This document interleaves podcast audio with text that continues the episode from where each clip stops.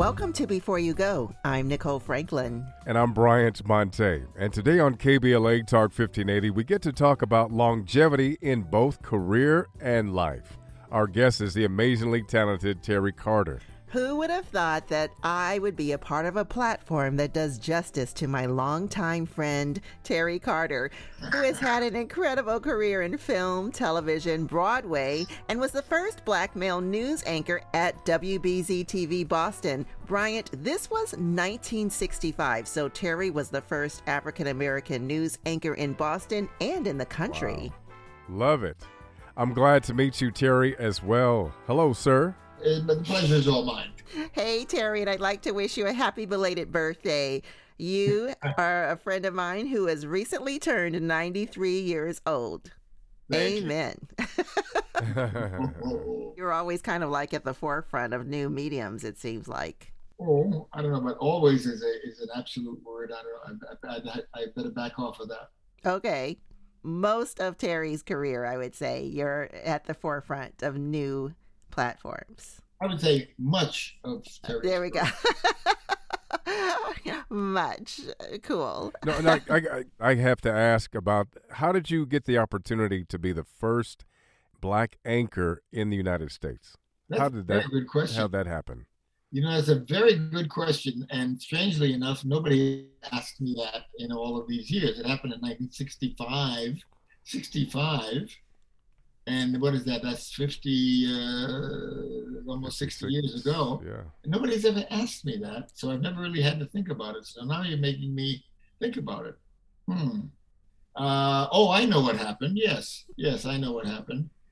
People knew me as an actor, mm-hmm. in, and I was in New York, and I happened to run into a guy who was a producer at WBZ Boston, and he knew they were looking for a newscaster replacement. He got this idea. And he sat me down and talked to me and uh, he said, What do you think? I he said, I'll contact them and so and so and so and so. And I said, Sure, what the hell, you know. So next thing I know, uh, I got a call from Boston. They asked me would I be interested in flying up and giving it a, a try. So sure, I went up and I auditioned for them, and uh, apparently I put the right words in the right places. And uh, next thing you know, I had this job. Did Did you like it? What was it like for you when you first stepped in and said, "Wow, I might be the only black person ever doing this"? Well, at this stage in, in the history. Well, the the the, uh, the feeling of the uh, the idea of being the only black person doing it had no effect on me whatsoever. Everybody treated me normally as I imagine they would treat everybody else. But I did have there were there were certain incidents that happened I could tell you about. For yes. Example, what like what, what were some of those? Okay, George Wallace, who was the governor of Alabama, remember him? Yes. Infamously, yes. 1967 or thereabouts, he came to Boston for whatever reason. He came to Boston. And somebody at the station had this great idea. Hey, let's have Terry interview George. Uh, what's his name? George Wallace. George Wallace. George, thank you. That's what happens when you're 93. so uh, they asked me. They said, "Okay, here's your assignment, Terry." He said, "You go out to such and such hotel and and uh, meet." The...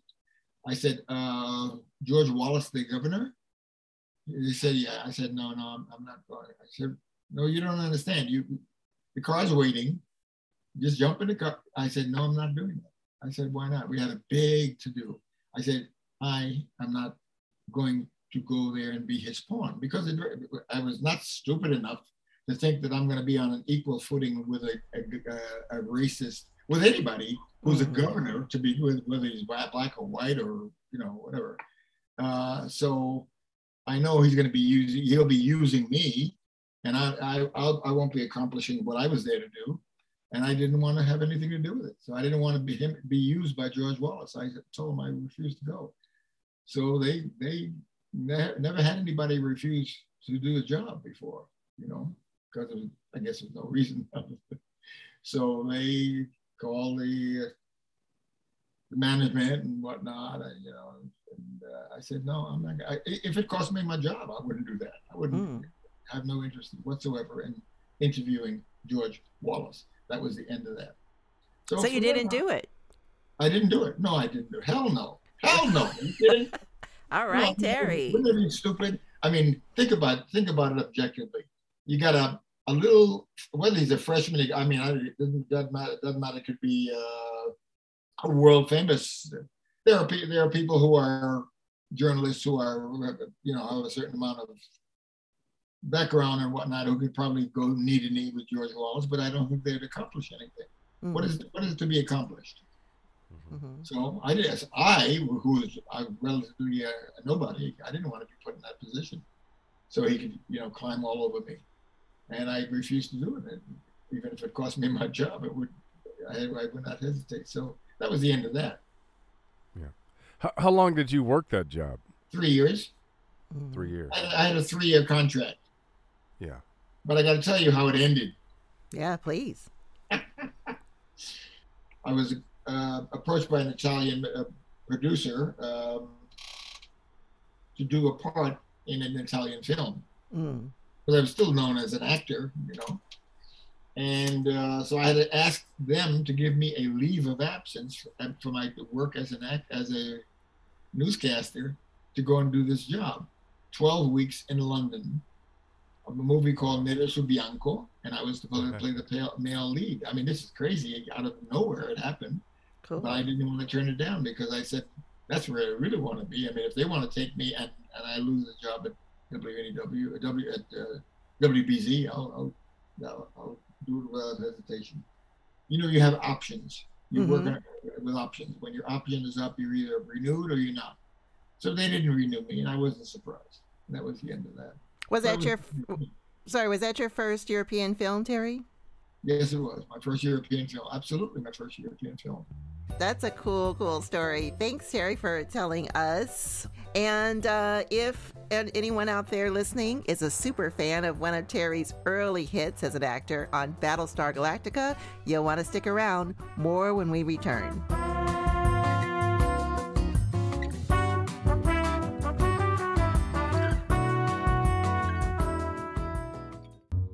And we're back with our guest, actor and filmmaker Terry Carter. Now, education seems to be a priority in your early life. Can you tell us where did that come from? Was it your mom, your dad, family always pushed education? My mother wanted me to be a doctor, you know, a lawyer. You know, I was an only child. You know, so uh, I went to I went to law school, and uh, I didn't quite finish because of certain things that came up. Mm-hmm. fortunate things. So I, there's an organization called the National Council for Arts, Sciences, and Professions. Mm-hmm. And it was a conglomeration of people who are professional, obviously uh, professional uh, in theater, outside of theater, in, in uh, law, in medicine, I guess, and whatnot. And um, I don't know why, but I joined that organization. And getting into the organization, I met some actors and one was a man named Howard Da Silva, and another one was Morris Carnovsky. Now these are names that probably mean nothing to you young folks, but your grandparents or your parents. But legends in the acting world, theater world. They were big, they were big names, particularly in in uh, on Broadway. They were me- members of this group, and somehow or another we gravitated toward each other. We talked to each other, and Howard said to me, "Hey, listen, why don't you?" Uh, I'll give you a scholarship. Why don't you come over and take some acting lessons? Ah. And uh, I don't know why I said yes. I what the hell, you know? He's going to give me free. He's giving me a scholarship and whatever. And, and I actually, just between you and me, uh, acting is a little, more exciting than law, you know. so, uh, I imagine so. I somehow, oh yeah, I don't know how it happened, but I got involved with with an off Broadway group in Mm. Greenwich Village, acting, hmm and uh, I I landed a role in a play. That's a long story. I mean, how, how long a story do you? How much time have you got? well, we always have time for you, but um, some of your stories um, that might bring some history of New York, because you grew up in Brooklyn and then you ended up, I guess, at this point in Greenwich Village. Well, the Brooklyn part is. I mean, I grew up in a what can I tell you? We were the only black family in a in a in a an Italian neighborhood. Which one? Which neighborhood were you in? Williamsburg. Oh wow. Okay, and Williamsburg is all hot right now, right? As I said, we were the only we were the only black family in the neighborhood, so I was the only black kid in the school. In fact, when I when they put me in school, I was the only black kid in PS 88, only black kid in the whole school. Goodness. How about that? was it tough? I mean, where did you have no, to fight? No, no, it was fine. It was fine. As a matter of fact, I did my first acting job in school. That wasn't a job. Somehow they were putting on a play in the auditorium, and they cast me as uh, Vittorio uh, uh, Vasco da Gama, the great explorer. Mm. And I, somewhere or another, I have a photograph of me in, in costume playing that role. But you know, it was a children's play, so you couldn't expect a great deal of you know. We have to get that photo. I spent you know my youth in that neighborhood. My father, see, my father, well, my father was kind of a self-made man. He he taught himself how to build and uh, analyze radios. So we got in the radio business. Wow. He, he, made his living by repairing people's radios. Mm-hmm. But then when, when World War II came along, we had a thing that we never had before called re- refrigeration. Refrigeration, a new thing. Instead of having the iceman bring ice on his shoulder and dumping it in your ice box, you can have refrigeration. So my father taught himself refrigeration. There's a thing called Popular Mechanics. It's a magazine. It was mm-hmm. oh yeah, helpful. And he taught himself how to be a, uh, a mechanic, and he uh, opened a business, and he did very well. Well, my grandfather actually was an iceman. Is that right? Yeah, he's an Iceman who became a fireman.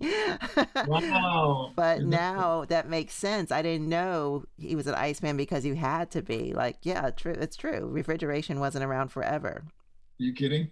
Yeah. so acting was in your blood then because you did it in school. You had this early role at eight years old. We gotta we gotta find that photo. I just remember doing it. but I mean, you took to it later yeah. in life. Yes so once we were at that um, Greenwich Village Theater, that was off Broadway.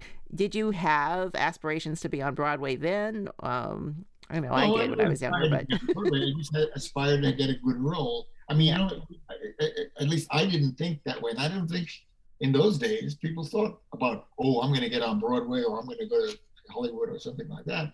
Mm. I want to play that role that so and so is offering, you know. So I worked at that theater for maybe two or three years, and a number of well-known people came out of that theater. Well, when did you make the transition to screen? Well, when I think when one day I'm walking up Sixth Avenue in New York, and I a guy, a producer who knew me, called me and said, "Oh no, no, no, it was not that. No, it was an actor. I remember who it was now." he said, "Hey, Terry," he says, uh, "You know, we got into a conversation." He says, "Yeah, they're looking for a guy to, to, to be in this role." He was a he was a member of the uh, uh, Bilko show, you know, and he mm-hmm. knew that they were looking for somebody, a black guy. He said, "Why don't you come, why come up and uh, talk to him and meet Phil Silvers and stuff like that?" So I said, "Okay, what the hell? Why not?" Next thing you know, I was in the cast, and uh, that was a great experience lovely people. Phil mm. Silver is the best, you know. And, yeah, being on screen. Yeah, I guess, you know, millions more people see you than on the stage. Although, yeah. um, back to New York stage, were you in town and around when James Earl Jones was working and Sidney Poitier yeah, and all that? Yeah. Okay. So yeah, let's let's name some of your compadres there. Sidney Poitier. Mm-hmm. Right. Belafonte, I guess. You no, were always weren't you compared to Belafonte a lot? No, I was never compared to Belafonte, but the one thing ha- that did happen was both Belafonte and I were up for, for the same role. Mm-hmm. Otto Preminger was was casting uh, Carmen Jones, mm. the the um, American version of Carmen, the opera Carmen. Remember the, uh, and um, I don't know how far I got, but I mean I sang for Otto Preminger, but he chose Otto, he chose uh, Harry. So that was the end of that. Yeah. So it was a great experience, you know. I, I got to ask, you know, I grew up in theater. My uh, grandmother started the Black Theater Troupe in Phoenix, Arizona, Uh-huh. back in 1969, 1970. Uh, kind of just started off as talent shows uh, in the park, and then she got an endowment got for the arts, and ended up getting a, a building, a board, and it, it really grew. And it it was it was uh, I mean, it's still standing strong today. Um, So I got to ask you, in terms of you know acting and theater and you know movies, of course, what what do you think was your key to success in, in nailing some of these roles that you've had? Being in the right place at the right time with the right stuff. Okay, I mean, that's that's a, I didn't make up that saying. That's something that, that's that's been said around me for years, and it, it, it is true. You know, it, it doesn't mean that you're the best actor for this role. It means you're the best actor who showed up. you know, uh-huh. for the audition. right. But but I mean, you had to have you know some some things that you fell back on in terms of experience and talent and Oh, skills that you brought to the table. What are some of those things that you uh, share with young people? Uh, what helped made you successful? Well, I think one of the important things is I went to drama school. I went to acting school. I spent a lot of time in acting class, and I, I haven't mentioned this yet, but going to acting class is a very, very vital aspect of becoming an actor, where you can experiment, where you can be made to do things that you didn't think you could do, and where you can do things better that you thought you were doing well. I would attribute any success I had to the to the uh, acting teachers I had. I, I was very lucky. I had, I would be sitting and name dropping if I started telling you some of the people who, who I had the good fortune of uh, working under. And and so yeah, being at the right place at the right time. It seems like you didn't need an agent, because which is because you have this amazing career going from the Phil Silver Show to McCloud. You were Yeah. on for many years, Foxy Brown, Battlestar Galactica. Yeah, but by Um, that time, I, I did have, I was with the William Morris Agency. Oh well, William Morris. Okay, Oh, yeah. that's pretty big. Let me see. I guess in 1970, when I, when I moved to LA, I uh, signed with the William Morris Agency. And uh, And Terry, how was that moving to LA? Because there's a big, um, I guess, resistance from a lot of New York actors to leave New York and go to LA. Um, it's kind of like you're rejecting New York in a way, although a lot of people get their chops in New York. the answer to that question is it depends on the time and the person.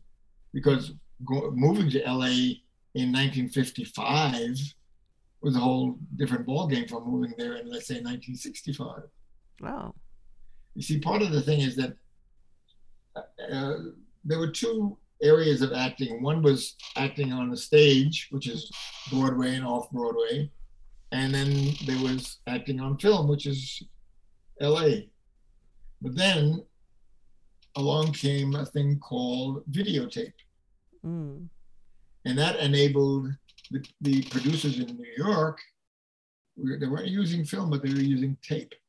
We were making movies in a film manner. And many of the things that we did that, that turned out to be fantastic were only done on videotape. I did a lot of videotape uh, work.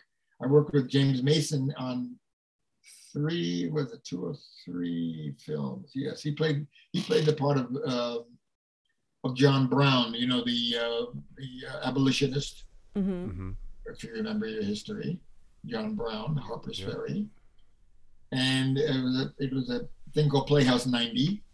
Now Playhouse 90 was a show that came out of New York, but it was done live. It was not done in film, it was done live. So we went to Harper's Ferry, West Virginia, with a whole crew and a bunch of actors and whatnot. And I remember Ozzie Davis and I were the two main, we had the two main roles as black black actors. So there was a part where Hollywood and and and uh, New York were in competition, depending on the medium of uh, production, and uh, they did some wonderful things out of uh, out of New York. Oh, yes. And before we leave New York, Terry, just want to ask um, you were on Broadway with Eartha Kitt and yes. Vinie Burrows. Um, I oh, I actually want Vinie to come on our show sometime soon. Vinie, please. But Eartha Kitt, um, I know our audience is interested in Miss Kitt. Any exciting stories or memorable memorable stories from that time? no, none that I could tell you. I know, I know, I know these stories, guys, but we can't share them on air. uh, we want to know. Trying to go the Those of us that don't know want to know. Uh, no, no, not true, not true. No, we had a good relationship, um, Eartha and I, and uh, yes, you did. It was. what can I tell you about it? I mean, it was it was a good experience. It was my first Broadway uh, Broadway show. Wait, wait, wait, was it my first Broadway show? Wait one second, know. I got to think back because I also did Finian's Rainbow. Oh. I think Finian's Rainbow I did afterward, yeah. So okay, and what was the name of the show with Eartha Kitt and Vinie? It was Mrs. Um, Mrs. Patterson. Mrs. Patterson, yes, yeah. Yes. And how did audiences take to that? So many black people on stage on Broadway. Was it a packed house? Yeah, we, yeah, we played the packed houses we were planning a big uh, tour, and I can tell you about that, which I'll tell you mm-hmm. part, probably not well known. But uh, the, the, play was uh, we were at the um, what is now called a Nederlander Theater. It was at that time called the National Theater on on um, uh, 40, 41st Street and um, Broadway. Mm-hmm. Yeah. Fact is that I, I don't like really to talk about other people's private life, but nevertheless, Eartha and Arthur Loew. You know the Loewy's ch- uh, theater chain? Yes. Loew? Okay, well, they had a son named Arthur Loew. Mm-hmm. And she and he were having a big affair. Okay. But because of the black white situation, there was nobody knew about it. Mm-hmm. But they but they knew about it, you know, and and uh, it was it was rather torrid. And um, I mean, I would be in her hotel room while she's talking with him on the long distance and hearing more than I really wanted to hear. What was that? What was the question? I know you're like back in Eartha's hotel room. Your mind went back there. so, why didn't you guys take Mrs. Patterson on tour? Well, we did. First of all, we did a tour before we did Broadway. We did we did three weeks in um, Detroit. Detroit, okay. And we did seven weeks, as I recall, in Chicago. Nice. The Harris Theater nice. and the Selwyn Theater before we came to Broadway. Here's something that you don't know. After the that oh, oh okay, here's what I gotta tell you. it's all coming to me now. she was she was madly or love or with this guy. You know, they had this. I, I, never, I, never, I never met the guy. I don't know what their relationship was, and none of my business. But I'm just telling you, mm-hmm. as as it appeared to me. But uh, the show closed on Broadway. We were supposed to go on tour, ready to go on tour, and she had um, not exactly a breakdown, kind of an emotional breakdown, mm. and they, they, had to close the show without uh, no without notice, and that was the end of that. So, uh, about two or three years later, they wanted to revive the show, and all of us, uh, Vinie Burrows included. All of us, uh, most of us who were in the original show, came back and we did we did the show on tour in the uh, Catskills. So that was that was Mrs. Patterson. So Mrs. Patterson ran its you know ran its course. You decided to become a producer. Mm-hmm. I gave up acting and uh, I formed a production company. And Terry, your film on Katherine Dunham meant you were covering one of East St. Louis's most famous residents. Did that evolve from your work with um, the government on films? What was that work with the government? You had a contract to do documentaries for the U.S. government. Yeah, I, I uh, Bill Greaves did too. You and Bill Greaves, I guess. Yeah, Bill Greaves had his own company. Right, and then you formed your own company to do this as and well. right? my company. He and I, in fact, we we uh, we had company. We competed uh, to get uh, government contracts. Oh wow. okay, but yeah. Uh, now I read you did like a hundred government films. Is that close to the number or? I don't know that I did a hundred. Hmm. Okay, you did many. Yeah, I did many.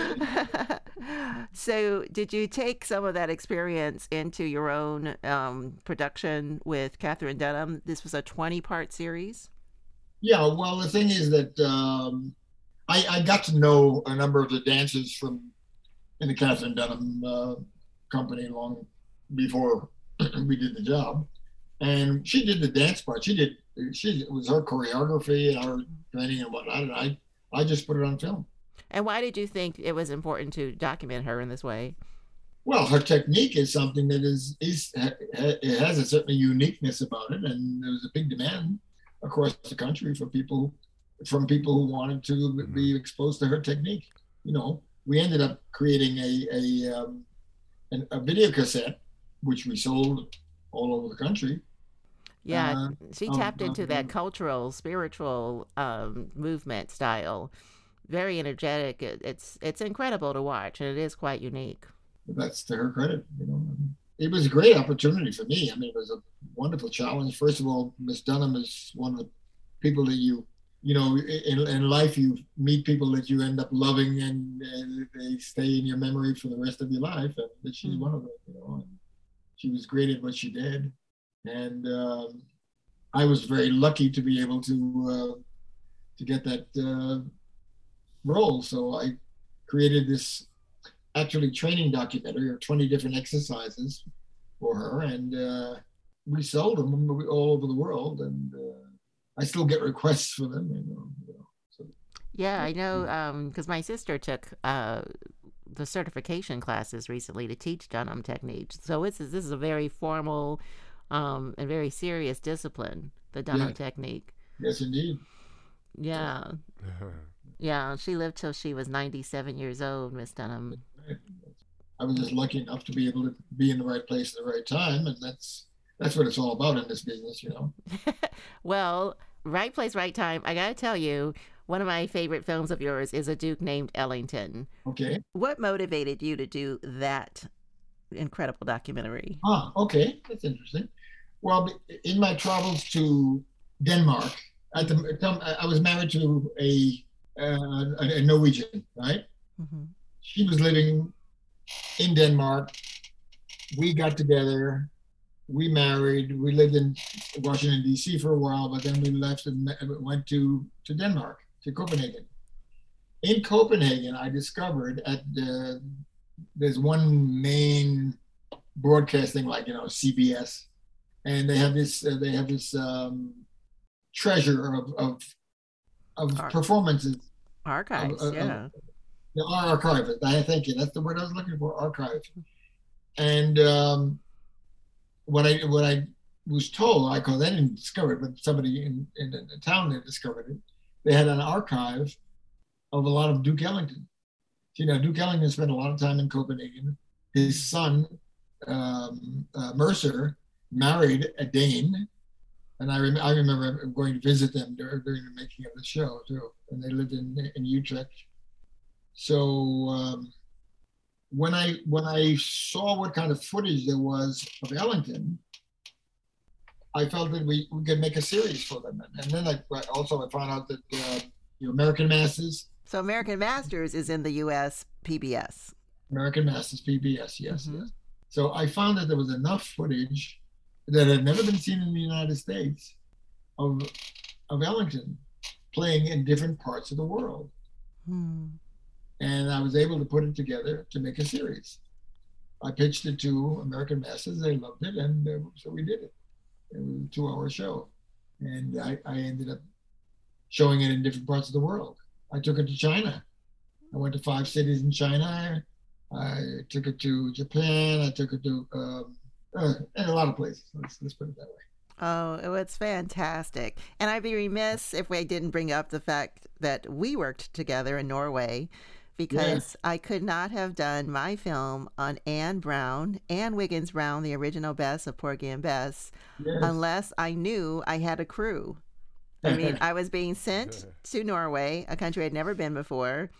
Her biography was in Norwegian, so I couldn't mm-hmm. read it before I got there.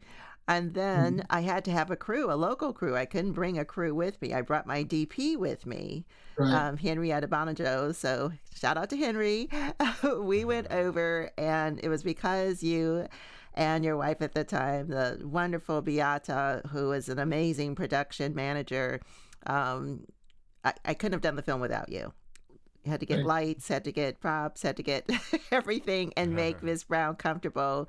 And we had to meet her, had to get her to fall in love with uh, the crew. Um, yes. and, and we also brought Bill Brown, Dr. Bill Brown from the United States. So she had to fall in love with us, trust us, and get everything, her entire story in four days. so that was going to be a challenge, except Norway, Oslo had that extended day. We were there in August, so we were able to film in sunlight till like 9.30 at night. yeah. and it was nice. so great to have my friend Terry there. Oh my gosh, that that made it for me. Thank and of course, so. the rest of our crew. But Terry, that was so terrific. Aren't you sweet? No, it was. I literally could not have done it unless you were there. Wow, wow, wow, wow. I, I also wanted to ask you, uh, Mr. Carter, um, in terms of all the places that you visited and places that you've lived, do you have a favorite area or place? Uh, yeah, I suppose you could say. I, I love Italy. Mm-hmm. I love being in Italy. I spent a lot of time in Italy. I was married to an Italian woman. Where did you live in Italy? In in Rome. Oh, Rome. Okay. Yeah, yeah, yeah but we travel a lot. We mm-hmm. travel a great deal. And then um, you and I and our friends went to Brazil. Yeah. Because, um, yeah, we showed your film there, The Duke Named Ellington, and a, a bunch of films from the Black Documentary Collective. Um, yes. You know, full disclosure, Terry and I are founding members of the Black Documentary Collective, a, a group that we love and adore. It's family back in New York, a group of filmmakers.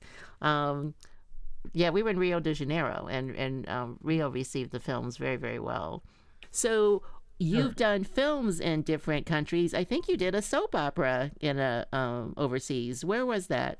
Well, when I was living in in uh, in uh, Norway, so I, I had a, a I, I played the father of a woman who's one of the leads of the show. Oh, a thing called a Hotel Caesar, and this woman, black woman, uh, Ethiopian woman, owned the hotel, and I was her father. so, I can see that.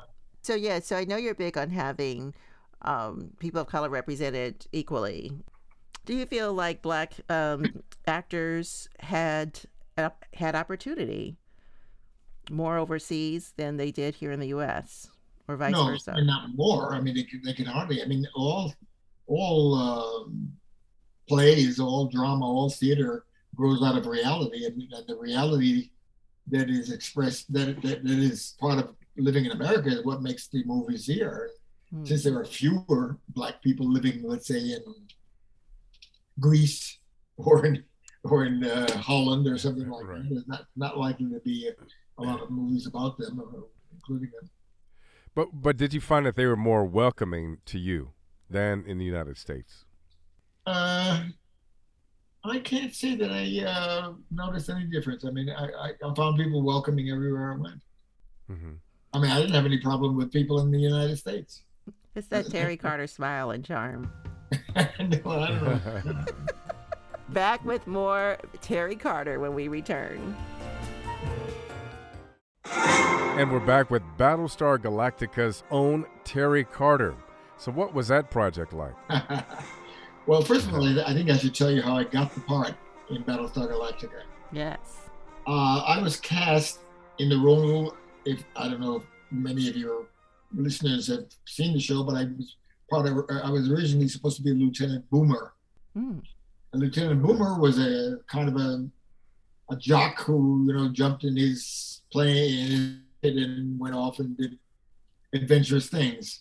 What happened is one day I was living in California, of course, in, in uh, near, near the beach, and I was out with my daughter. This is real life now Mm-hmm. She was six years old or something, and we were walking near the beach, and the, the, the sidewalk was very rocky and broken. And I said, "Be careful, Melinda." I said, "You don't want to hurt yourself." And being so concerned about her, my shoe skate. Uh, we were wearing shoe skates in those days, and not not not the days, but you rented shoe skates. That's what people did in that area.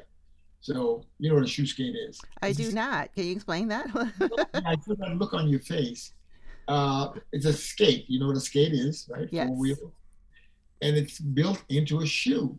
If you ever went oh, to a shoe went- skate. yes, if you ever went to a skating rink, you would be wearing shoe skates. I used to skate at a skating rink in St. Louis. Saints. I Shout out to? Saints. Go ahead. You have uh, shoe skates, huh? So anyway, the, the the sidewalk was very messed up, and my wheels went down into this hole, and and they got trapped, and I fell over, and it broke my ankle. Ooh. oh no. And this is about three or four weeks before we were supposed to start with Battlestar Galactica, and I was supposed to play the part of Lieutenant Boomer. You know, this young jock with his uh, fighter plane, et cetera, et cetera. And so I had to call my agent, and I, I broke my ankle, I, I should say. My ankle was broken. I had to be carried to the ambulance, carried to, et cetera, et cetera, et cetera. So we got to call the studio. That's the that's the most important part, right? If that's more important part, the part more important than my leg, right? Or your daughter, who's probably freaked out. Her dad ended up on the oh, sidewalk. I'm glad it wasn't her leg, you know. yeah. So their re- response at the studio, well, gee, we got to replace him in a hurry.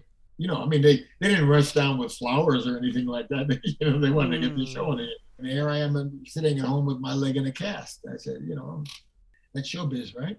Oh. Next thing I know, Hmm. my agent calls and says, Terry, they want to know if you're willing to play Colonel Tigh. I said, What? Now, Colonel Tigh, he was second in command of the damned uh, sh- Of ship the ship. Yay. and it was not, I mean, it didn't mention he was Negro or any of that stuff. You know, they don't go, hmm it was a role. I said, uh, yeah, sure, why not? Because what happened was, by this time it was like three weeks after the that incident. My my leg was in a cast. You know, it was wrapped up way up above the ankle in a cast. So they come up with this idea. Since the, the, people playing the roles had to wear uniforms, right? hmm and part of the uniform was a boot. So instead of on one leg they put my, my a boot, and the other they wrapped it in black velour, so that it would look like a boot. And I was able to play, do the pilot, walk up and down stairs, trying not, you know, not do anything That's great. with my with my broken ankle. Hmm. And of course, after that, it healed, and every, every- everything was fine. So I became second in command of the Battlestar Galactica, just like that. By breaking it. you know, we have an old expression in, in showbiz: "break a leg." And, Literally. a leg. You literally did. Did I broke a leg? And, uh, Terry, you mentioned that you want to talk about uh, Diahann Carroll and Pam Grier. Tell us some stories. well, yes, please. I mean, I've had the uh, pleasure of of working with two beautiful and mo- very talented uh, women, and I, I just want to remember it, you know. so, uh, Consider it remembered. with Diahann Carroll, I played her boyfriend, Bert. Mhm. I think I did about five episodes of the show. Mhm. Julia, we're talking about Julia, right? Yes. Did she feel like she had to carry that? Was there a lot of pressure on her? I, I, I can't say that I was aware of it. Okay. She handled it with ease. Yeah, I, I, I- I got the feeling she did. Yeah. yeah. And, I uh, got to work with Nancy Wilson. That was Oh, nice. I love Nancy. Wilson. Yep. Yeah, yeah. No, she's a knockout, Nancy Wilson. Yes, she is. Yes, she is. so Pam Grier, you're talking about Foxy Brown? Foxy Brown. Yes, that's the only thing we did. And then we, we were brought together about this is a couple of years ago at uh, Lincoln Center. They did a kind of a reunion thing where she and I really haven't seen each other in many years, you know. So we got together. It was kind of nice. I'm sure. Mm-hmm. So Terry, I mean, I gotta say, you're very handsome, and I always say you look like a man who does ten push-ups every morning. Who says I do 10 push-ups in the morning? You look like a guy who does. First of all, I'm 93 years old. yes. Secondly, I do 20 push-ups every morning. Whoa. Okay. Not a lot because when I was younger, I used to do many, many more. I'm afraid to stop, you know. and, and just speak, speaking of longevity, what what has been the the secret for you? I don't know. I mean, I don't drink except I, I, I happen to love. Okay, I'm going to make a public declaration. I love Heineken beer. like, Well, love I it. mean, I mean, Heineken. I'll just drink one bottle. I'll have 12 ounces of Heineken. I'm good for the day, you know. I, I, I used to drink more wine when I was married to an Italian, particularly. Yeah. Sure. Red or white? Red or white Red, wine? I drank red. I, I prefer red. Ryan, you like wine. Is it, is it red or white for you? Uh, white. Guess the white. Anyway, yeah. I, I got to ask, you know, you've done so much. You've been so many places. I mean, do you go back and reflect on those things that you have accomplished and, and what really resonates in your mind and heart that you're proud of or most proud of, would you say? Some some people think that acting is just you know get up and say the lines and whatnot, and, and, but it shows. It shows that if you're not bringing the passion and the the reality that is created inside of your chest and, and making and, and bringing it forth, it, it just doesn't have a great deal of meaning. But um, I think it's a wonderful uh, world. I'm lucky to have been part of it. Very lucky to have been part of it. Yeah, you never phoned it in. no. yeah, so that's it, Terry. Fantastic. wow, you guys are doing a wonderful thing. Thank, Uh, thank you so much. What a career. Definitely. And to our listeners, let's get some more of this history on record. And we want to hear from you about the history makers in your circles. Yes, we have history through first person accounts here at Before You Go. Our guests also love fan mail. So drop us a line at beforeyougo.tv. That's the website, beforeyougo.tv, and we'll share your thoughts with them. And before we go, We want to remind everyone that stories like these are sometimes just a phone call away. just pick up the phone and make that call. There's no time like the present. What, what a a gift. gift.